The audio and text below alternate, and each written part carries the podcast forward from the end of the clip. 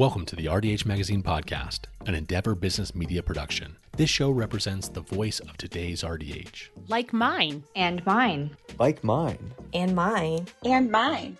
And yours. Join us each Tuesday and Thursday as we explore trending topics and go behind the scenes and into the minds of our amazing writers and friends. And now, here's the latest episode with Jackie Sanders. Welcome back, everyone, and thank you for joining us. My name is Jackie Sanders, Chief Editor of RDH Magazine, and today I am joined by Yanira Cassasola. Hello, Yanira. How are you today? Hi, good morning, Jackie. I'm doing great. Thank you for having me. Absolutely. So, to our listeners, Yanira and I met last year or this year this at RDH Evolution. Yeah, it, time flies, you know. so, we're going to just talk a little bit about your career path because it is pretty amazing, Yanira. So, do you want to just kind of tell our listeners about what you did in hygiene school and what you've done since then? Of course. Well, again, thank you so much for having me and for this opportunity. So, I am a registered dental hygienist here in the state of California. And prior to becoming a hygienist, I actually worked as a dental assistant for many years. My career started back in 2008 as a dental assistant. And as I was working in, in the dental assistant field, I realized that I really wanted to do a lot more hands on with the patients that I had a, the opportunity to come across. And a lot of that came through my public health work, where I worked with federally qualified clinics, where I really had the chance to work with underserved populations, yeah. adults and children.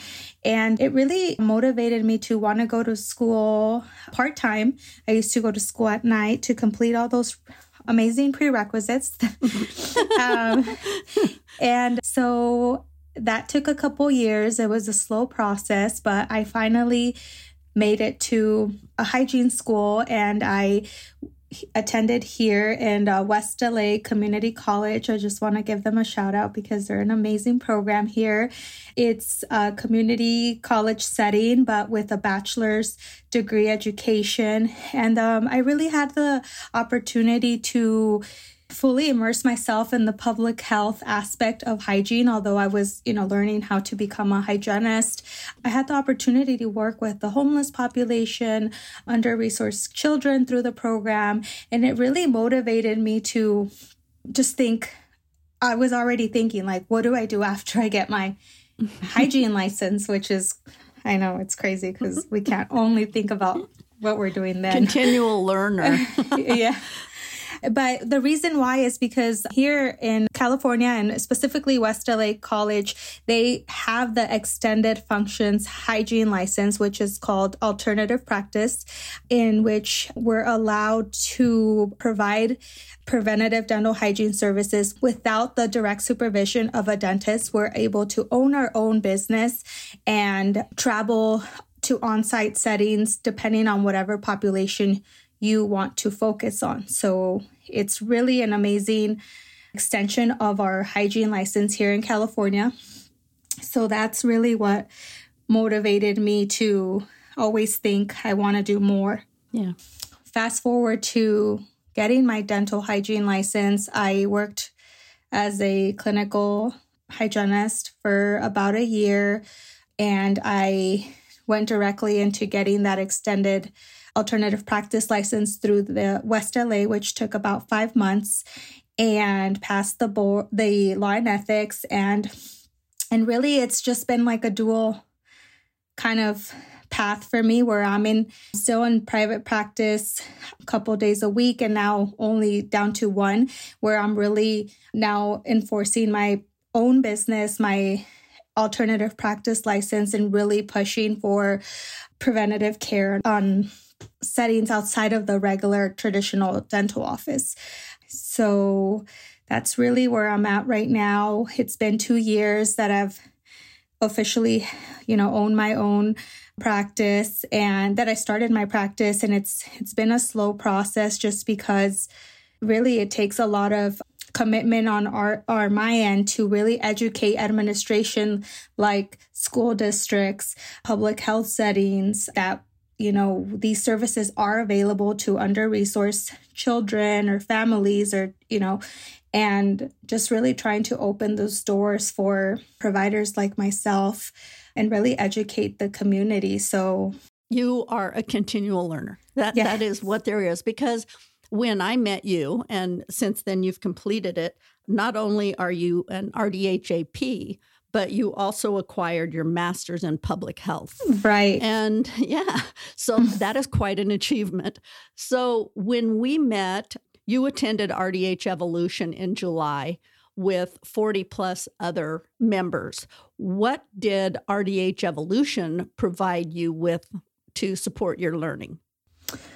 Um, at the time, I was going into my last semester of my MPH program, and mm-hmm. really, it was just uh, such a ener- such a motivation booster that I needed, like for that last stretch. Honestly, because it was amazing to engage with amazing speakers like yourself, but with other hygienists that were, you know, doing kind of, you know, in the same footsteps or already have done what you know i'm trying to do but in different states so it's just nice to hear from everybody to sit through the lessons and really the engagement and it I think the most important thing is it really pushed me to network. And yeah. that is such a crazy thing for me to say because we know how to talk to our patients, right? But yeah. sitting in a room full of really successful, amazing people, you just really feel intimidated personally. And it yeah. really just made me feel like I needed to, I was there and I really needed to push myself to get to know different people. And it was just a little bit of everything educational. It was, it helped me, you know, communicate with others and just really give me that ease that we're really all there for the same purpose and yeah just want to grow. and I don't think you're the only attendee that, well, I know that you are not the only attendee I've heard that from. As you said, as, as hygienists, we are excellent one on one communicators, mm-hmm. but you put us in a room with a bunch of fellow colleagues, and it can be very intimidating to us. I've lived it myself, I still live it every once in a while. So I commend you for taking that step and, and learning how to put yourself out there to join other individuals.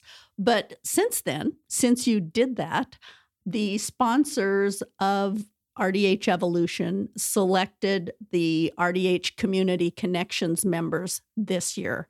And you were selected as an RCC for 2024. So, how does that make you feel?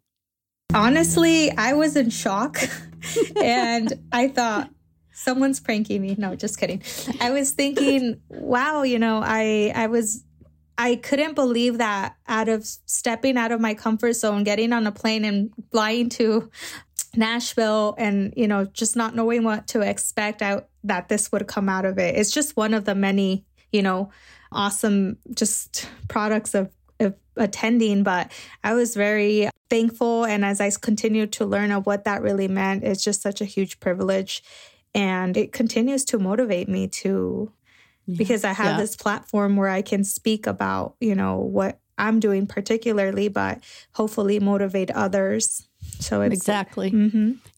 Yeah, I'm those who know me know I'm a firm believer in timing. Mm. And I always believe, you know, we land where we're supposed to be at the perfect time. We may not know it. I mean, you pushed yourself, you pushed yourself to that edge where you're uncomfortable mm-hmm. and you stepped over the edge and and look what you've done it's just been amazing and it's it's been so fun meeting you and I can't wait to work with you through 2024 because I do believe you're going to inspire a lot of other hygienists who have that passion for public health and are just trying to figure out where they fit in. Mm-hmm. So, unfortunately, 10 minutes on these podcasts goes very, very quickly. Mm-hmm. And I just wonder if you have any motivational words or anything you would like to say before we tell our listeners goodbye.